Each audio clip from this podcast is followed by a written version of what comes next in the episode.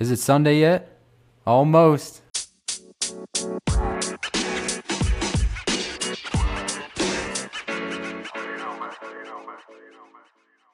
Welcome into the Almost Sunday Fantasy Football Podcast. I'm Derek Logan, joined by Not Your Average Joes, Joe Mason, Joe Beldner. We got a great show for you. We're going to talk about tight ends. We're going to talk about guys that we won't leave our drafts without. It is well into draft season. It is the biggest week for drafts. We're excited to talk football here. We're almost there. And guess what? We didn't have any major injuries to deal with, so that feels good too cross your fingers. Hope that it doesn't happen in practice this week leading up to the week one matchup. But uh, I'm joined by not your average Joes again. So how are you doing this week, guys? Mason, you go first today. I always take the lead here. Yeah, no, I'm doing I'm doing good. It was a busy day with work, but I just got back from fishing this weekend. It's feeling a little refreshed, feeling good. And Beldner, how many Sundays till football? We got two Sundays. I can't wait. Yeah, no, my fiance is on vacation. only vacation. one empty one though. Yeah. We got one Sunday without yeah, it, and then the following one is just we got it. Biggest draft week. Thursday before it. Biggest draft week. Draft. How many drafts do you guys have left though? I've got two. Okay, I've got I've, I'm in the middle of one, a slow draft that's been going on. We're about uh, around ten or so, and then I've just got one left on Labor Day day. Yeah, I've got. And that's it. I've got one on Wednesday for my keeper league, and then I got two next Wednesday, right before uh, Thursday night kickoff. So Oh, I guess yeah. I have a Megala Bowl draft on the Wednesday before kickoff. Oh yeah, I got to join, so I'll be four. Yeah, yeah. I forgot about that one. But you know, I mean, I gotta dust off some lineups here. You gotta look at that Scott Fish Bowl roster, figure out my oh, yeah. starting lineup. It's gonna be a busy, busy lead up to NFL action. Mm-hmm. But uh, I actually just had a draft this afternoon.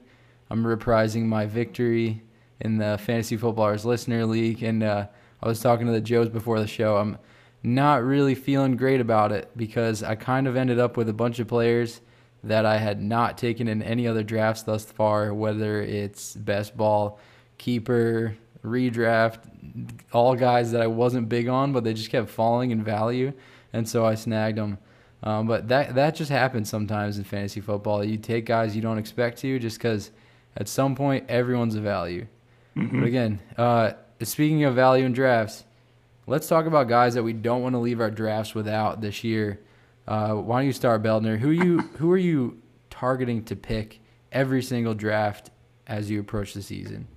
Yeah, so uh, I love to wait on wide receiver, and um, when you're when you're getting towards the end of the sixth round into the seventh round, oftentimes you see two guys uh, that I like a lot: Adam Thielen first, and then Darnell Mooney, who often goes after him in uh, many drafts. Uh, Mooney specifically, when I look at him, you know, you have the Bears offense, which is kind of rough. They look good in their last preseason game. Um, if Justin Fields could play like that every game, then I would feel even better about Darnell Mooney. But he's the clear wide receiver one. They don't have many targets outside of him, Cole Kmet, and then uh, Velus Jones, their rookie. And uh, I just think his usage is going to be terrific. And I would be very confident with him as like my wide receiver too in a deeper league, like a 14 team league. And uh, I just think the garbage points are going to be phenomenal. I uh, I'm confident enough in Justin Fields that he's at least going to hyper target him, and uh, he's a player that at his current ADP, I love the player and I love the value. So I would love to get him on almost all my teams this year. Sounds good to me. I I loved Darnell Mooney last year. I don't think I really have ended up with much of him this year yet, but I would be certainly happy to grab him in the tail end of the fifth, like early sixth, if he's still there. But I mean, man, Velus Jones, he's really not on my radar anymore after the all the rookie hype. And well, I mean, no. more like the the trash talking. But Velus Jones is definitely not on the radar for redraft right now. It'll be funny if he like goes off in week one though. How how fantasy football fitting that would be if mm-hmm. after all the bashing that we've done of Velus Jones throughout the offseason, during the NFL draft, during rookie drafts, during dynasty season, Velus Jones has like what a punt return touchdown and like an 80 yard bomb or something. You could take on the uh, Sammy Watkins career trajectory. Seriously. Yeah, you heard it here first. Velus Jones is going to be the week one hot waiver ad. I'll make a DraftKings lineup with him. Watch. yeah. I, he's got to be minimum salary. Those are out right now, I think. I would have yeah. to check that out. I haven't really d- dug into the DFS yet. Uh, so Mason, who are you trying to leave drafts with this year? Yeah, I really like Zach Ertz, and especially if you're trying to get go like mid to late tight end, and you really want to load up on the other positions and feel good about your tight end. I just love the value right now in the seventh round. Zach Ertz. Uh, probably my ideal start is go two running backs, three wide receivers, maybe grab Jalen Hurts in the sixth, and then turn around with Zach Ertz in the seventh. And I'm super happy with how my mocks are coming and my drafts are coming with that outcome. Um, you know, after he was traded to the Cardinals, Ertz was the tight end four from week seven on. And, you know, the top two wideouts, uh, one of them, Christian Kirk, left, and DeAndre Hopkins is suspended and is not going to be around to contest for targets. So I'm really expecting him to start strong for the beginning of the season. I like all it. Oh, yeah. Go ahead. Um, all right. So Beldner's got Darnell Mooney. Mason's got Zach Ertz. For me, it's Kareem Hunt. We're covering all the positions, at least the flex ones. I just love the value of Kareem Hunt, where he's going in drafts right now. Uh, perennially a top 12 option, even as the handcuff or partner in the backfield for the Cleveland Browns. And so when I'm looking at RB3s and even potentially RB2s, if I'm going really wide receiver heavy with an elite tight end, Kareem Hunt really fits the perfect mold for a guy that has the upside to be a huge factor in your fantasy matchups with very little draft cost. He's going in the mid rounds and uh, I think after the uh, after the running back dead zone, to be honest. And if Kareem Hunt is on the board uh, later in drafts, I am snagging him hundred percent of the time. Unfortunately, I didn't. I wasn't able to get him in the draft that I just did today. It was a larger one as a 14 teamer. But uh, I've gotten him in an 18 teamer. I've gotten him in a 10 teamer. I've gotten him in a 12 teamer. I'm going for him every single type and style of draft that I can get him in. Uh, and he's and the sky's even the limit too. If if Nick Chubb were to miss any time, uh, Kareem Hunt has standalone value as that kind of one A or one B in that backfield, and then he has so much more uh, upside if Chubb were to miss time. So those are the guys that we want to leave drafts with. I think it's time to talk tight ends. So you're going into your drafts. Tight end's not a sexy position. Uh, you kind of just have to take one oftentimes if you're not getting the elite ones, you're just going to grab one in the middle rounds or late rounds or just get, grab a guy that you think might be good this year. So we're going to talk about our tight end rankings. We all ranked them individually and brought them together for a consensus. And to start off, uh, we have Travis Kelce coming in at number one. I actually ranked him number two, believe it or not, uh, after I took him in the second round of a draft tonight. Uh, but talk to me about Travis Kelce. what else is there to add other than what's already been said in past years with him being so good? Well, uh, last year was the first year he didn't finish as tight end one since uh, 2016. So, you know, his track record really speaks for itself. Um, he's almost 33 years old, so I understand the concerns. Um, it's kind of like why would you why would you take this guy who's gonna fall off the cliff eventually when you have Mark Andrews who seems to be emerging? and I love Mark Andrews. He's uh, you know, in our league, he's my dynasty tight end one, and uh, I think he's to have a terrific year. But you know, he has Patrick Mahomes and a bunch of unproven wide receivers that are new to the team. Travis Kelce, and um, in 2020, he actually had the second most yards in the entire league. Uh, and that was behind only Ste- Diggs. And I just don't think that there is a tight end in the league in recent history who could do this. This was the most receiving yards by a tight end in league history. So when I'm looking at who's the top tight end, it's just like I'm not I'm not overthinking it. I think Travis Kelce, Until the wheels fall off, I'll, I'll keep riding. So yeah, I think I think he's the best. It makes me feel good. your, te- your team's looking a lot better now. yeah, I mean he's going ADP 202, and I got him at pick 19, which would be like what the 207 and so i think i mean when you're condensing the value of guys in those first two rounds that's a pretty big difference between where he is usually going and where i got him. So i'm very happy with where i got him. Mm-hmm. yeah Kelce's like old reliable for me. He just is such an advantage at the position and I, I had a tough time deciding between him and mark andrews but honestly you can't go wrong. They're, they're both great. And i even looked at the the numbers with and without Tyreek Hill, and they're pretty much the same. So, you know, I just expect the same from Kelce going forward. All right. So you mentioned our number two tight end. That is Mark Andrews of the Baltimore Ravens. Uh, Joe, the both Joes had him at number two. I had him at number one. Um, I think that. Oh, yeah. oh, Mark Andrews. Sorry. Like you said, you were tired. I think we're both tired on this Monday. I, what I, did I say? You said it correctly, and I heard it backwards. Did I say? What do you think I said? Andrew Marks. No, I thought you said the uh, our rankings in the opposite. Oh order. no no no! I have him at number one, and Joe B and Joe Mason have him at number two. And the reason I have him at number one is, first of all, he was number one last year. Uh, second of all, they lost Marquise Brown in that offense.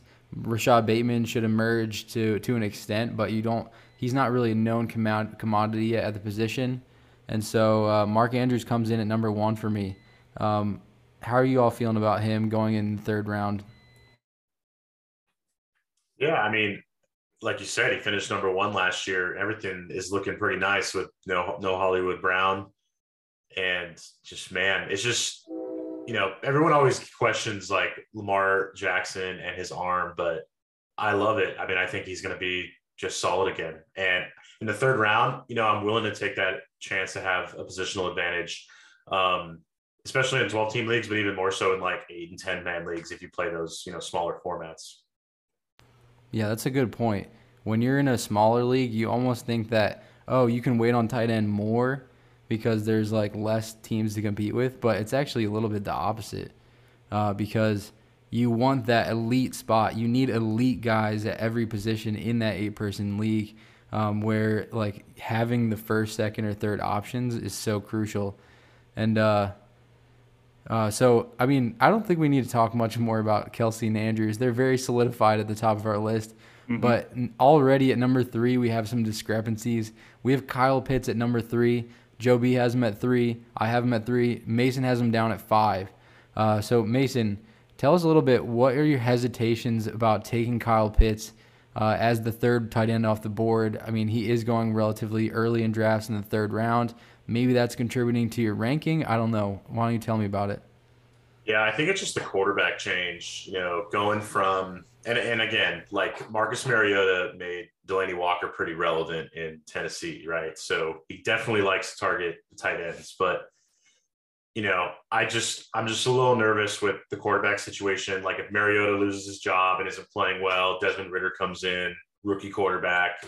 I just think there's a, a lot of risk for a higher pick, and I'd much rather you know have the next probably four tight ends on you know our list above them at the, just because their ADPs are much cheaper, and I can get you know maybe a late or a high end RB two or like a low end wide receiver one in that third round instead. So just kind of the opportunity cost is kind of turning me away from it. Now, there's a lot of good things you guys will probably talk about, like the fact that I think he only scored what, like one touchdown last mm-hmm. last year, right?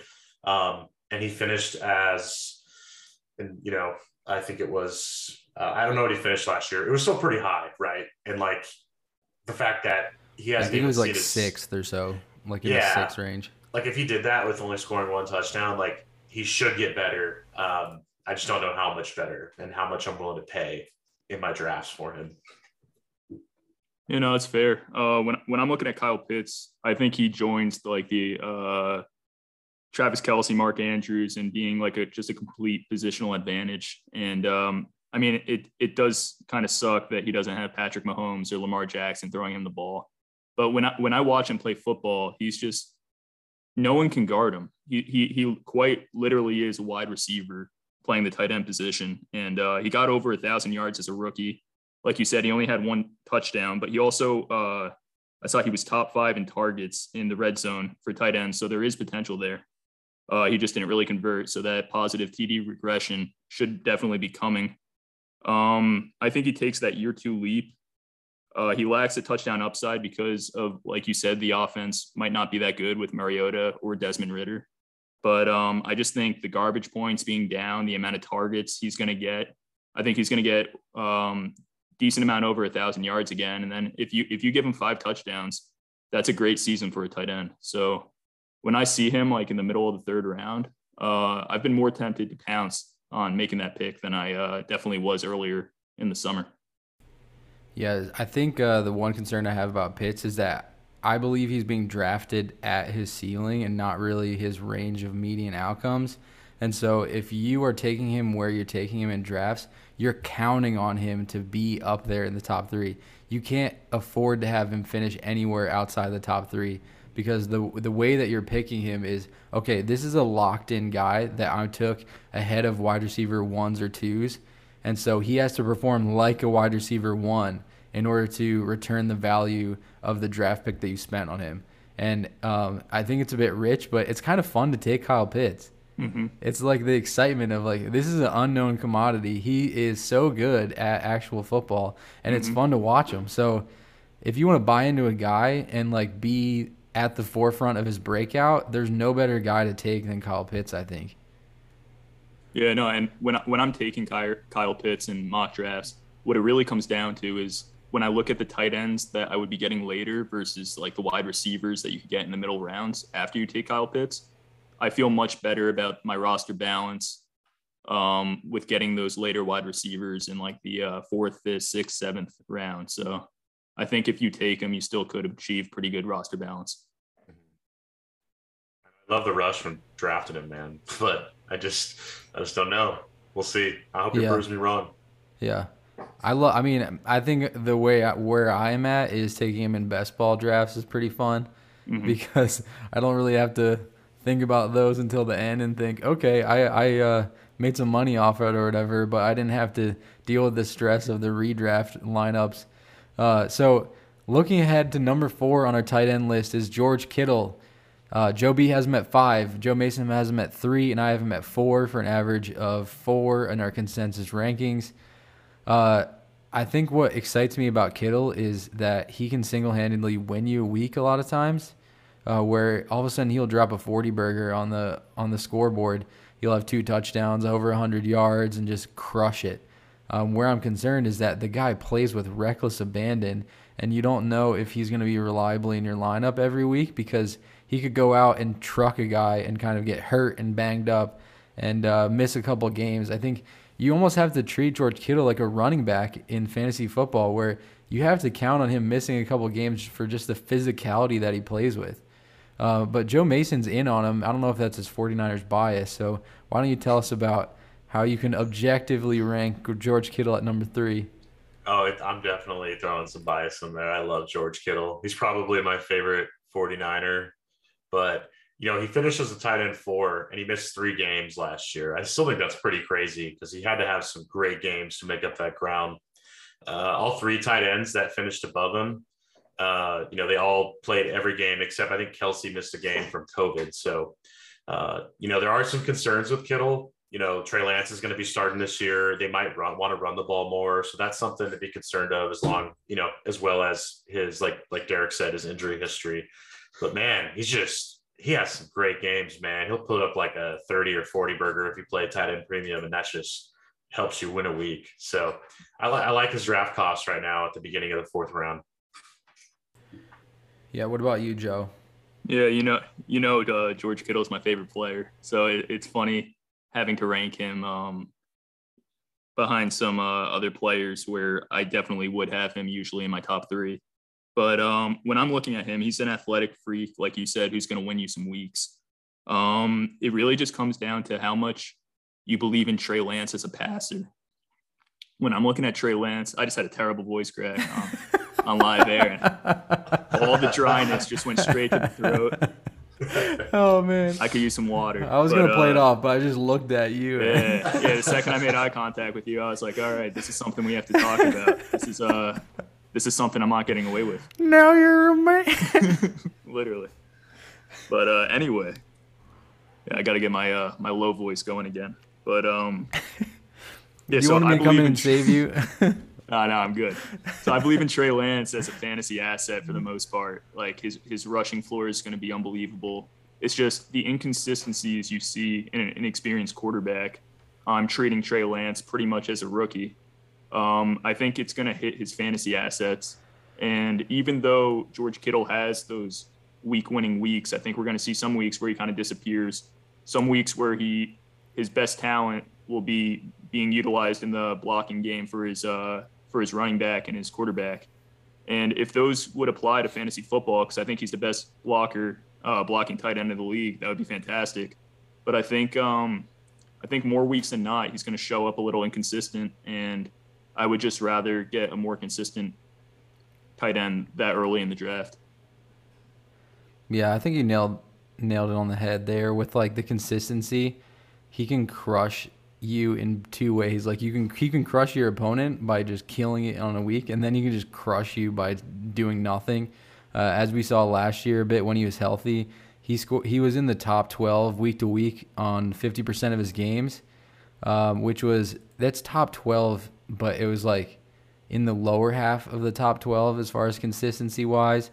Outside of his huge blow up performances, um, every other game where he didn't finish in the top 12, he had under 10 fantasy PP, like under 10 PPR fantasy points, which is not what you want uh, in your lineup. You want at least 10. I mean, God forbid you have fewer than 10.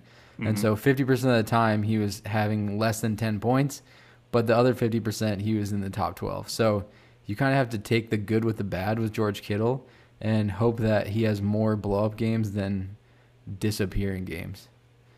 Uh, so coming in at number five in our tight end consensus ran- rankings is Joe Beldner's boy Dalton Schultz. Number four for Joe. What number a weird flex. Number six for Mason and number five for me.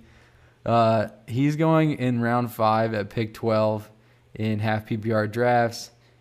Um, Beldner, give us some context on what your love of Dalton Schultz is like.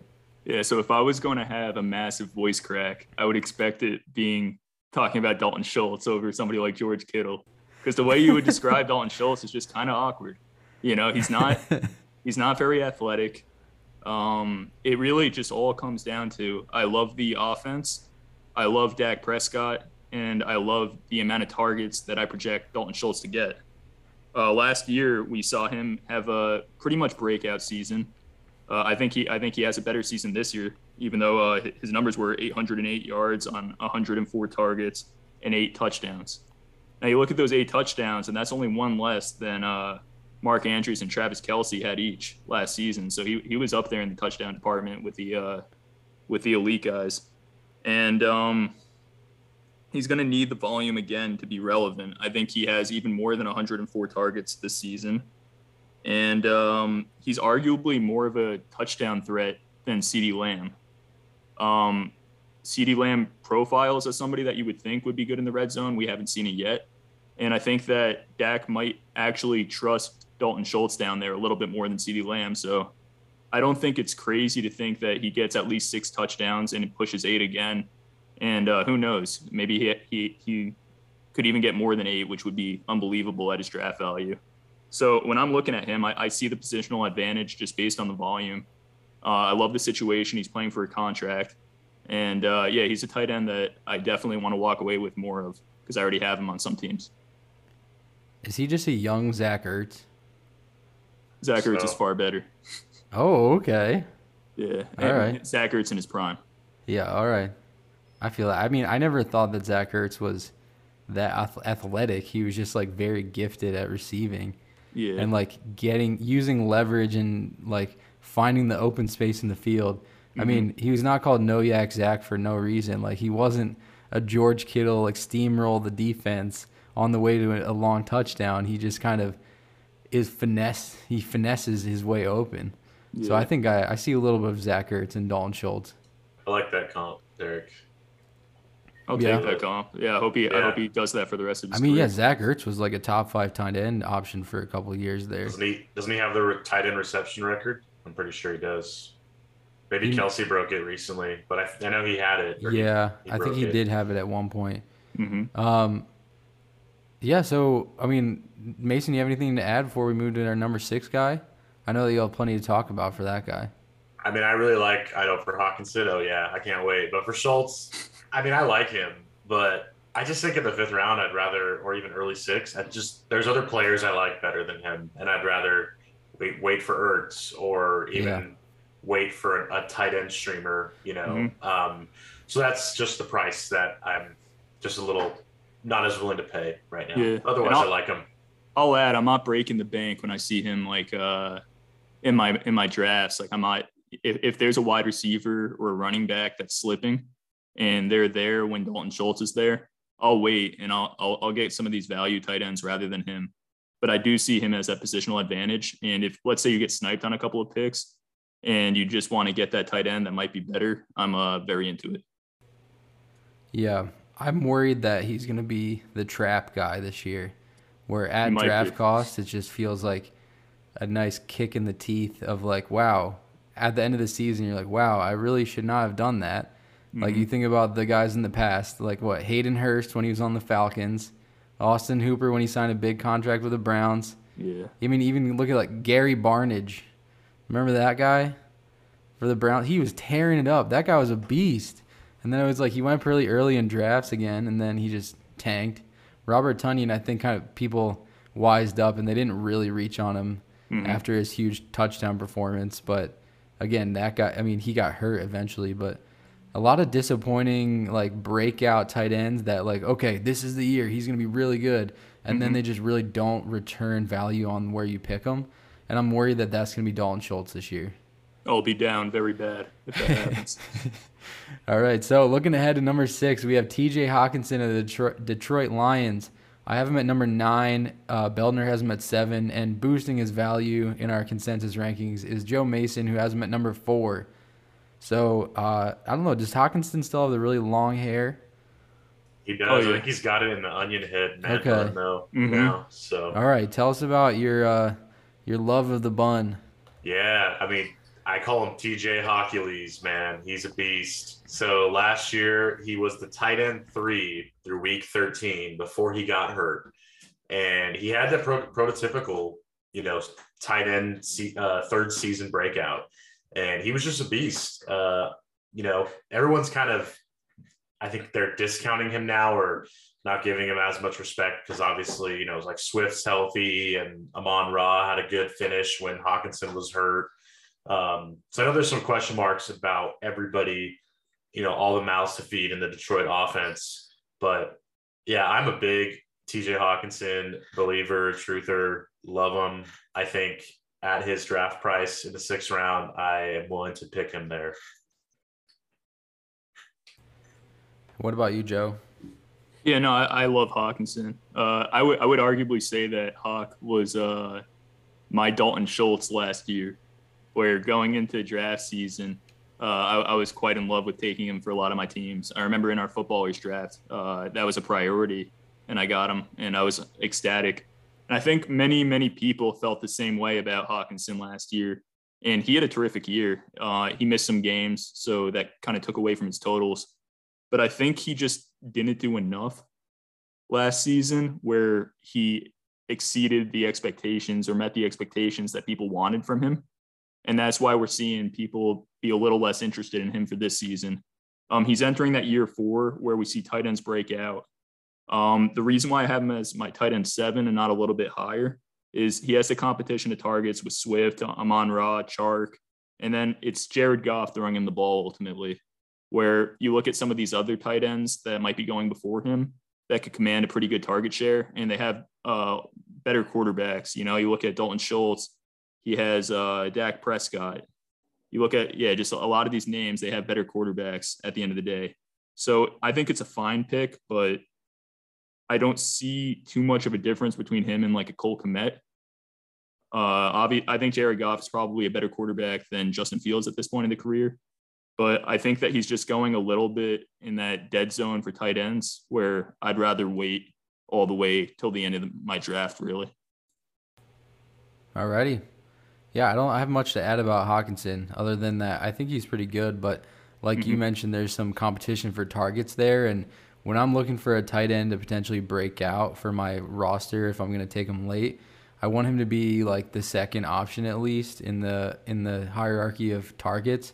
And Hockenson certainly should earn that, but when like you said, when it's Goff throwing the ball and then you got Swift getting targets and Amon-Ra St. Brown getting targets, and that signing DJ Chark, DJ Chark I think, is going to low key get plenty of targets because uh, Goff can throw it pretty pretty good to the outside. So uh, Hockenson isn't really a guy I'm targeting, especially in the sixth round. I'm trying to grab RBs and, and wide receivers at that point. Uh, now, I think the biggest surprise in our rankings is Darren Waller at number seven. Uh, Beldner has him at six. I have him at eight. Mason has him at eight. And uh, the reason I say it's a surprise is because this guy's going in round three on average in drafts. And so we're really fading Darren Waller at cost. Uh, Mason, you you ranked him similarly to me. Why are you fading Darren Waller? I'm sure yours is probably similar to me with the new, you know, big wide receiver in town. I yeah, just don't absolutely. think, you know, Derek Carr and Davante Adams go way back to college, so there's going to be less targets. Also, I think it was Derwin James said that Hunter Renfrow was like one of the hardest people to cover too. Mm-hmm. I think Hunter Renfrow just had a, a coming out year, and I think he's also going to get a lot of targets. So that, and I think Darren Waller's dealing with the injury. So you know, just a lot of a lot of things is like not really going right for him right now. Besides about to get paid, you know, that's about it. Yeah, Darren Waller, uh, he was really relying on being hyper targeted as the main weapon in that passing offense. And now he's at least two in that hierarchy and maybe three, depending on how Hunter Renfrow can carry over his breakout into the next season. And so when you don't have the huge, huge volume of targets coming his way, I'm really not in love with Waller, especially at what you have to pay up to get him. And it is concerning, like you said, this guy has not been practicing. And so, uh, sure, I, I guess, I mean, he has the rapport with Carr. He doesn't have to practice too much, but you'd, like, you'd at least like to get him on the field before you're spending a top three pick on him as term, in terms of rounds in your draft. So I'm pretty much out on Waller. I don't think I'm going to have him on any teams. Uh, that doesn't mean he's not going to be good. Mm-hmm. Uh, he was the tight end one in week one last year overall. He had some struggles uh, throughout the season, but you know what he's capable of. It's just, is he going to get the opportunity to return to the value that he had in previous years with Davante Adams in tow now? Yeah, he reminds me of George Kittle. Uh, very different situations, obviously, but just in the fact that I don't think the consistency is going to be there, but they're both super athletic. So the spike weeks are going to come just based on their talent alone. Uh, he's only practiced once actually uh, this training camp because of the hamstring injury, but there was reports today that uh, he, he he might be getting a massive extension. So I don't know if he's just holding out more than an actual injury, which would obviously help him in the beginning of the season if he does get that contract or he just decides to play. But he is a player that I'm fully avoiding in drafts. I don't expect to have a single uh, share of Darren Waller this year. So yeah, I'm out for 2022.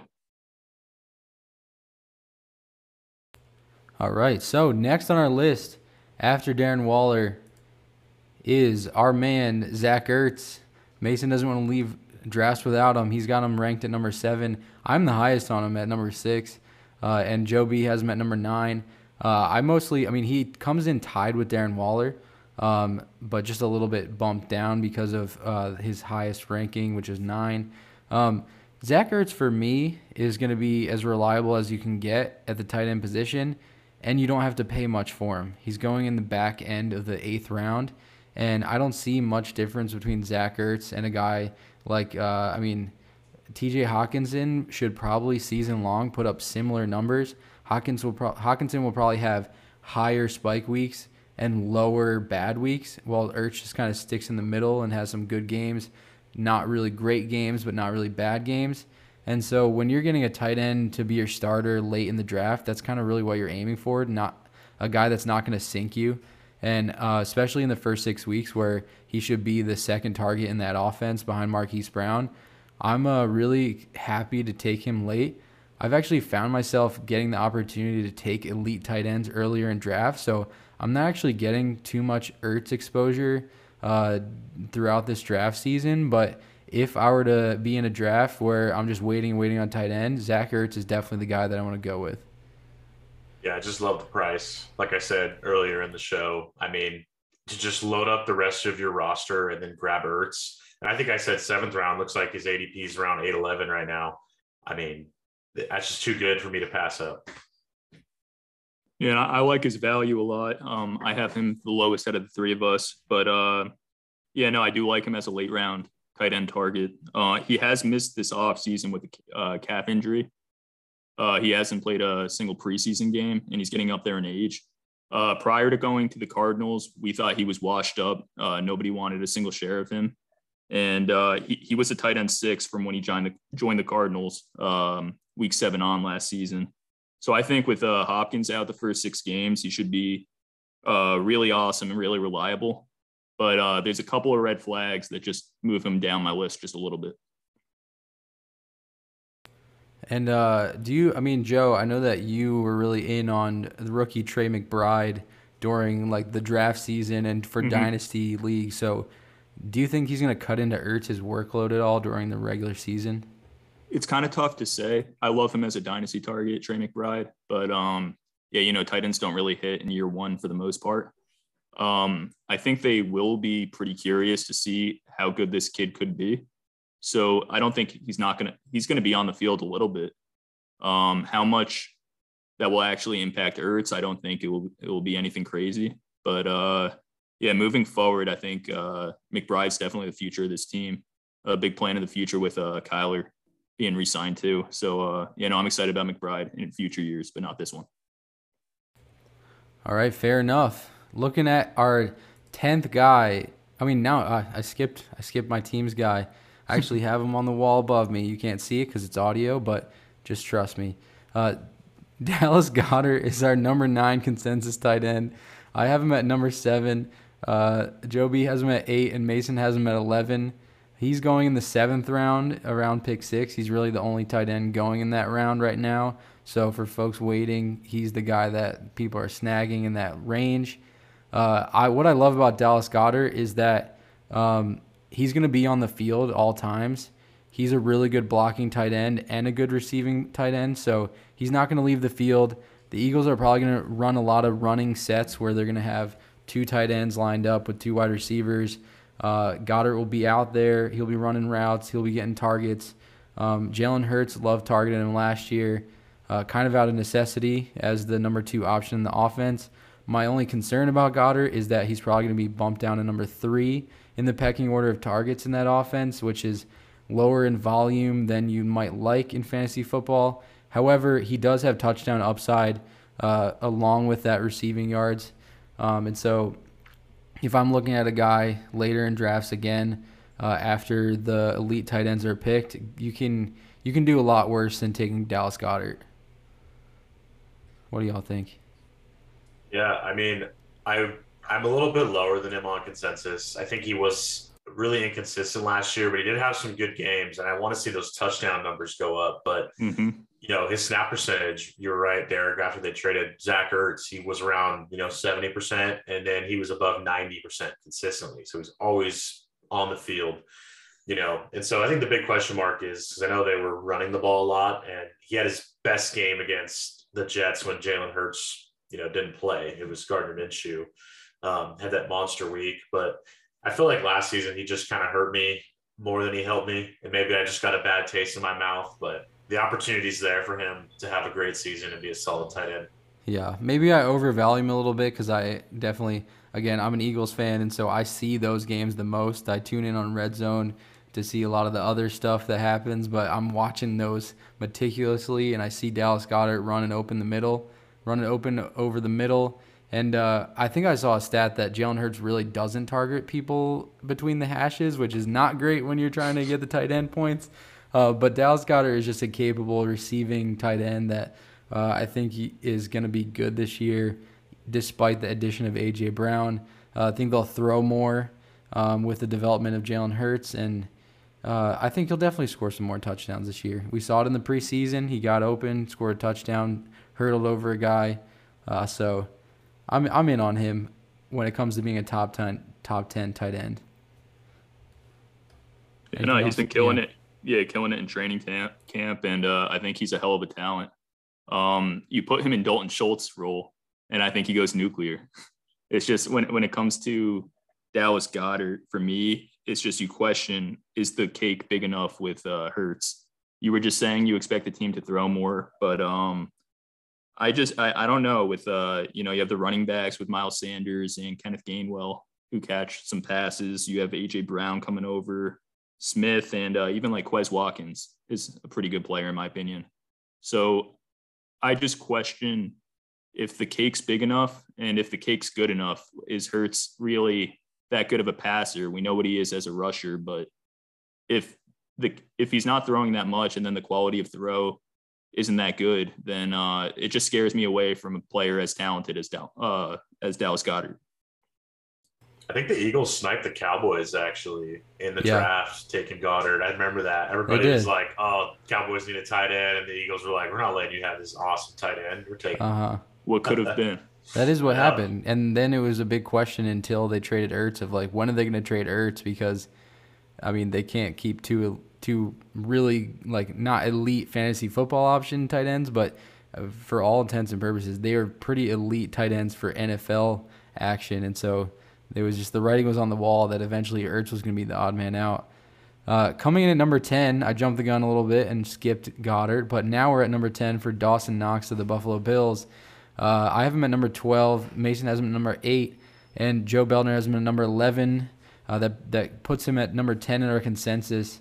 So uh, Joe Mason, you have him ranked ahead of the likes of Goedert uh, and tied with Darren Waller. It looks like so. Why do you love Dawson Knox? Yeah, you know, I think the big question mark for him is what do you think his touchdowns are going to do? You know, he had nine touchdowns in 2021. And, you know, he actually went to Ole Miss. He was on the same team as DK Metcalf and AJ Brown. And so I don't even think he caught a touchdown in college because obviously those beast receivers are on his team, right? So he was kind of overlooked. He was a great talent. And, you know, I think Josh Allen trusts him in the red zone. I think he had a couple games where he had, you know, two touchdowns or more. Um, yeah, he had two of them. So, you know, Josh Allen trusts him in the red zone. I think the touchdowns are going to continue, and he's playing a lot. His snap percentage is hovering around 90% and above for all the games he played, except for one in week one where he only played, you know, 56%. So they're all in the green. He's playing a lot. Uh, I think he's a good value uh, later in drafts. Yeah, no. Uh, when when I'm looking at Dawson Knox, you know, you you just talked about how many touchdowns he had, the nine, uh, which puts him up there with Andrews and Kelce for having the same amount of touchdowns last year. And uh, you look at the rest of his stats, and he has under 600 yards. So when I'm when I'm evaluating players come draft season every year, um, touchdowns are they're a stat that's hard to predict year to year, but when you see an outlier like that where their receiving yards are disappointing and they had so many touchdowns, even with somebody like Josh Allen, it's something that it's going to be really, really tough to replicate.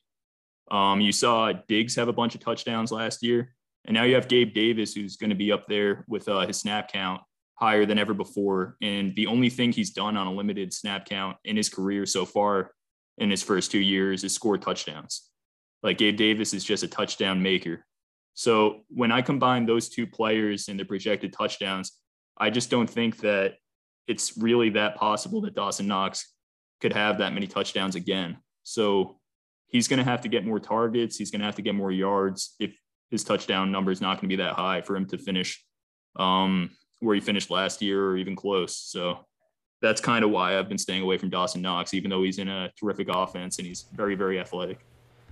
Yeah, you hit the nail on the head again. Uh, where I'm low on Dawson Knox because I don't believe that the touchdown numbers can be held up. And uh, in the red zone, my fear is that Josh Allen loves to run it in, and so in some offenses, the tight end's the guy that you're going to deep in the red zone. And certainly that's the case at times with Dawson Knox, but there's going to be plenty of other times where you're like, okay, this is Knox territory. They're going to throw it to him in the end zone. And then Josh Allen waltzes in because uh, all the defenses are trying to cover Diggs and Knox, and I mean Singletary out of the backfield, and you've got uh, like the new guys, Jamison Crowder and Isaiah McKenzie and Gabe Davis. Of course, mm-hmm. I forgot Gabe Davis. I forgot Gabe Davis. How could I forget? Gabe How could Davis? you forget Gabe Davis? How could I forget him? Have he you ever been on Twitter before, Derek? yes, for real. In my head, I was like, okay, well, who's the guy that everyone needs me to? I need to say because everyone's obsessed with him. Yeah. So uh, Dawson Knox, there's plenty of mouths to feed in that offense, and um, with Gabe Davis potentially emerging, I see him as a red zone threat to take away uh, Knox opportunities, and so that's what contributed to me being a bit lower on him. Uh, so coming in number 11 is Cole Kmet of the Chicago Bears. uh, 10 for both Joes, 16 for me. Uh, I think the biggest knock against Kmet was that he only had um, no, he didn't. He didn't even have a touchdown last year. Zero, Zero. touchdowns. Mm-hmm. I almost said one. No, I give I give him too much credit. He had uh, one last week in preseason. Yeah, it so he's terrific. he's going late. He's going in the eleventh round, which is fine. I'm fine to take him there, but I just am not really that excited about him. I think that people are just overblowing the fact that like he's gonna score a bunch of touchdowns now. We don't know that that's the case. I mean, yeah, he scored in the preseason, but I'm still kind of in in the prove it camp. Uh, I think he's a fine dynasty asset, and he could prove me wrong certainly. But in the Bears offense, even if he does start scoring touchdowns, I think the limit on that is going to be like four, and that doesn't get me excited for a tight end that I can probably stream instead of. Yeah, no, I I like Cole Kmet a lot. If you're waiting at tight end, uh, he's my tight end ten. And uh, what scares me from drafting him to a lot of my teams and why I sometimes go earlier is he's kind of like a cutoff tier for me, where if someone else is like, you know, I, I know Cole Kmet's a sleeper because it's no secret. A lot of people are high on him. When I when I wait that long and then I get sniped, I'm just like, oh crap. And then you end up with like a David Njoku. You end up with someone who I have a lot less uh, a lot less uh, confidence in. So when I'm looking at Cole Kmet, it's like, how many tight ends are you going to find that's going to get over 100 targets that late in the draft? And I don't know how he's not going to get 100 targets in this offense. Um, the garbage points is what really gets me excited. Like, forget about the positive TD regression. It's just the garbage points. They're going to be down in every game. And, you know, they have a young quarterback who's going to be looking down the middle for his reliable tight end when when he needs him most. So I just think Kmet is going to have a great floor most games. Um, is he the sexiest pick? Like, you know, he's not going to have your George Kittle, Darren Waller weeks. He's not that type of player that's going to win you weeks, but I just think he's going to be rock solid and uh, at a position that it's very hard to get reliable, consistent uh, weeks out of. I think he's going to be a rock. So yeah, he's a player that I like late in your drafts. I like to compare him a lot to Kyle Pitts. Like if you look at their seasons last year, where Kyle Pitts caught one touchdown, and everyone's expecting those touchdown numbers to go up, right? Well, I think if mm-hmm. you're in on Kyle Pitts, I think you need to be in on Cole Kmet, right? Kind of similar, getting a lot of targets. They should he should see some more touchdowns. Um, he had like 20 less targets than Kyle Pitts and caught only eight less balls. So, you know, um, I I like it. I know we're both at 10 with Cole Kmet, and mm-hmm. I think he's a great sleeper late in your drafts if you want to punt the position, and take him late. Alrighty, prove me wrong, Cole Kmet. I'm not. I'm not a hater. I just. I mean, I just rather have somebody else. And if now, you draft him, you could use the team name uh, "How I Commit Your Mother." So that's a that's a pretty good bonus. That's pretty good. I didn't, I didn't that is that. good. That is good. It looks like his name should have a silent K. I don't know about you guys. yeah, when I look, yeah. yeah. When I look at Kmet, I, mean, I, I don't know. He comes after Knox in our rankings. That's a silent K. Yeah. Knox and Met. Yeah. Alrighty. Knox is doing it the right way. So last on our list of top 12 tight ends, we have Hunter Henry coming in at number 12. I've got him at 10. Mason has him at 16. Beldner has him at 13. Uh, I think the, I mean, the only reason I have him that high is because of the touchdown upside. Last year he scored a bunch of touchdowns, and so uh, you were able to stream him, and um, like Hunter Henry has the ability to score two touchdowns in a game, which he did last year. Uh, and so I think very few tight ends on this list have that ability. And that's why I gave him a bump in the rankings. He's going super late in drafts, almost undrafted in some in some leagues, depending on how many rounds you're going through. Uh, but Hunter Henry was a top 12 tight end last year, and I think that he's every he's going to be every bit of a top 12 tight end this year again. Um, that doesn't mean that I necessarily want him on my team because he's not very consistent. But if you're looking to stream a guy and he's on waivers, you can do a lot worse than grabbing Hunter Henry, throwing him in your lineup, and hoping for those touchdowns. Because once you get past like the top 10 tight ends, that's really all you're looking for anyway. Is if I throw this guy in my lineup, do I have like an over 50% chance that he's going to score a touchdown? And that's Hunter Henry. Mm-hmm. I think he's probably like the least sexiest pick you could make for your team. Like I took him in one of my drafts as one of my last picks, and my rest of my team's great. And I'm looking at my tight end, and I'm like, wow, I have Hunter Henry Like, I'm why did I? Why did I do it. this yeah. myself? yeah, but I mean, I think he's going to be top twelve, and he's right now the tight end fifteen off the board. So yeah, I mean, he's ba- like you said, Derek. He's like basically free, you know, in your drafts. But the touchdowns, man, Mac Jones likes him. So mm-hmm. yeah, yeah. No, I'll talk firsthand from rostering him, having him on your fantasy team, and having to watch the entire game is absolutely brutal. Because you'll like watch three quarters where he'll have one target, not even get the catch, and then all of a sudden he'll finish with two touchdowns, and then you're right. feeling really good at the end of the night. so if he could replicate that, then uh, I'm all for it. Like I said, the touchdowns are hard to replicate, and uh, I think the team will use Jonnu Smith a little bit more. At least I'm hoping they do because they signed him to that massive contract, and I think he's more than just a blocker. Mm-hmm. So uh, it'll be interesting to see how their snap counts are, the two of them. But uh, yeah, as, in terms of streaming, I think he's a pretty good option. All right. So that'll do it for our top 12.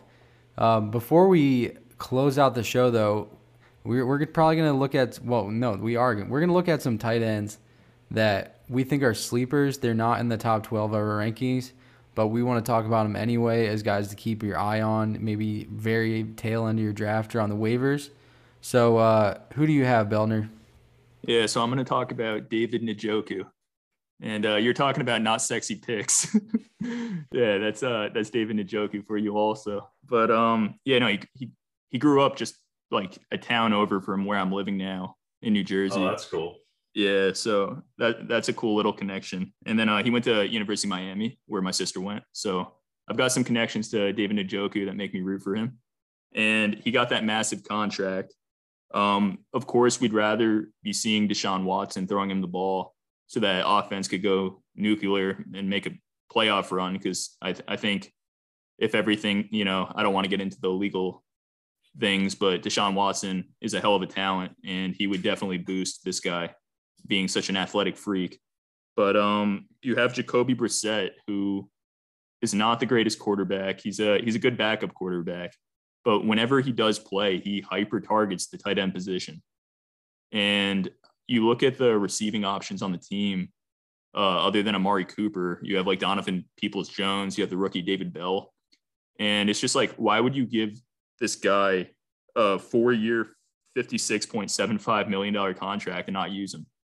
So you mix the new contract, the fact that he's an athletic freak, and the fact that he has a quarterback to start off the year that hyper targets the position, and then they'll move on to Deshaun Watson. Um, let's assume that he's similar to him, uh, his previous self when he when he starts to play. Um, and he gets the Texans week one, so that's gonna be a fun game to watch. But yeah, no, I just I just like David Njoku as a late round target. Um, I think he has a lot of things going for him where a lot of the other tight ends in this range have less. All right, Joe's got David Njoku. What do you have, Mason? Yeah, I I've always been a big believer in Hayden Hurst, and you know he got drafted to the Ravens, and then Mark Andrews, you know, overtook him as the team's tight end, and you know he he went to the Falcons, didn't do much, and now he signs with the Bengals, right? And they they don't they've had Drew Sample, who just was a second round pick, hasn't done anything. No, Hayden Hurst is he's an awesome talent uh, out of South Carolina, I believe. And so mm-hmm. I just think in all the camp reports have been awesome about Hayden Hurst, how you know everyone's talking him up, having a great camp, uh, great teammate, and you know they need a they need a presence over the middle of the field. Uh, besides Tyler Boyd, obviously in the slot, but I think Hurst he's basically free too. He's at pick two fifteen, so he's another guy that you know you can just snag with your last pick if you want. See what he does week one. If he doesn't do anything, drop him and pick up somebody else. Um, and I really wanted to talk about Robert Tonyan, but we were all kind of high on him. You know, he's going to do good, I think, for you know, with no Davante Adams, him and Aaron Jones yeah. are going to benefit. When he gets I back, think. I think he's going to be low key, solid, like a good, yeah. a good Sneaky. pickup. Um, so the guy that I want to talk about is way down in drafts, and it's Tyler Conklin of the New York Jets. My guy. The guy was uh, pretty dang good last year for the Vikings for what it's worth. I mean, he certainly wasn't a top option, but he wouldn't have been the worst option in the world for you to go with. Uh, and he and CJ Uzomah both signed with the Jets this offseason, but by all indications, Tyler Conklin has been the lead guy out of those two. And uh, just very positive reports coming out of camp throughout the throughout the, the preseason. Uh, like he's a top target for Zach Wilson and Joe Flacco. Um, and so if I mean if you're in a deep, deep league, Tyler Conklin is a guy to look out for. And even if it's not a deep, deep league, and you punt it on tight end and they just do terribly the first couple weeks, Tyler Conklin is a guy that you should keep an eye on for the first couple weeks to see how he does. Uh, because if he picks up where he left off from Minnesota, uh, the guy got a decent contract and he's going to be a part of the offense. So uh, I think the biggest dig against Conklin is he's on the Jets, uh, and they're not expected to be a prolific offense by any stretch. And Ouch. pl- I mean, is that really a surprise? No, Joe? I know it's not a surprise. Uh, and there's also plenty of young guys that they want to get involved. Uh, but Tyler Conklin's no slouch, and I think that he'll be a good red zone target for whoever's at quarterback, whether it's Joe Flacco to start the season or Zach Wilson when he gets healthy. Yeah, you know, he's been featured in preseason with the starters over Uzomah. So I, I like the pick, Derek. I like the sleeper.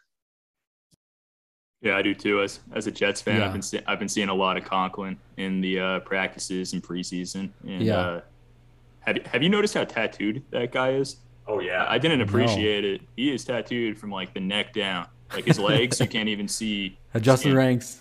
Yeah, just the ranks. He's a bad dude. He's gonna dominate. All right, so that'll do it. Uh, tomorrow's cut day. Who do you think's getting cut? That's a surprise. I'm throwing you. I'm throwing you on the spot here. Who's getting cut tomorrow that we don't expect? Mm. Tom Brady. Maybe Ronald Jones, man. I heard there's talk he might get cut, and I'm just Yeah, kind of that's surprised. But yeah, we'll see.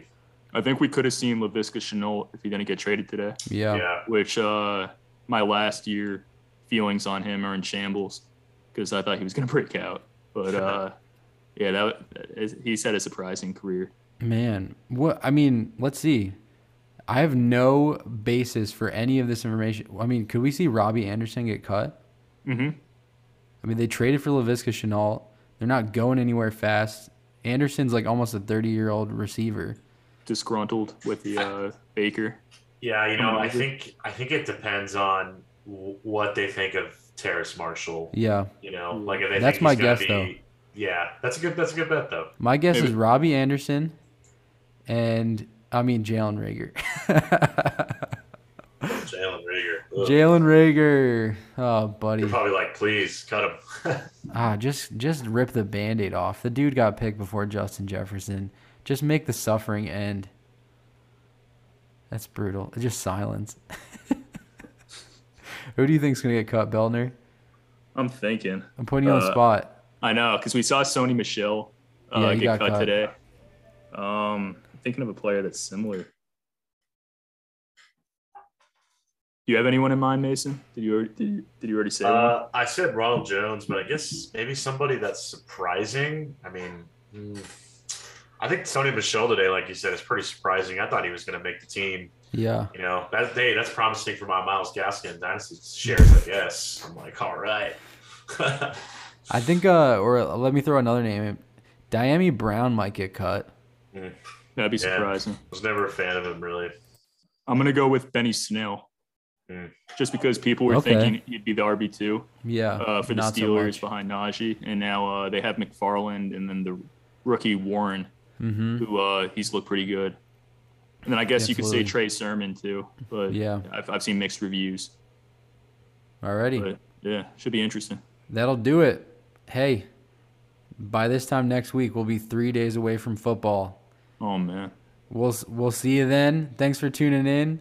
If you're listening up to this point, we appreciate you. You've been listening to the Almost Sunday Fantasy Football podcast.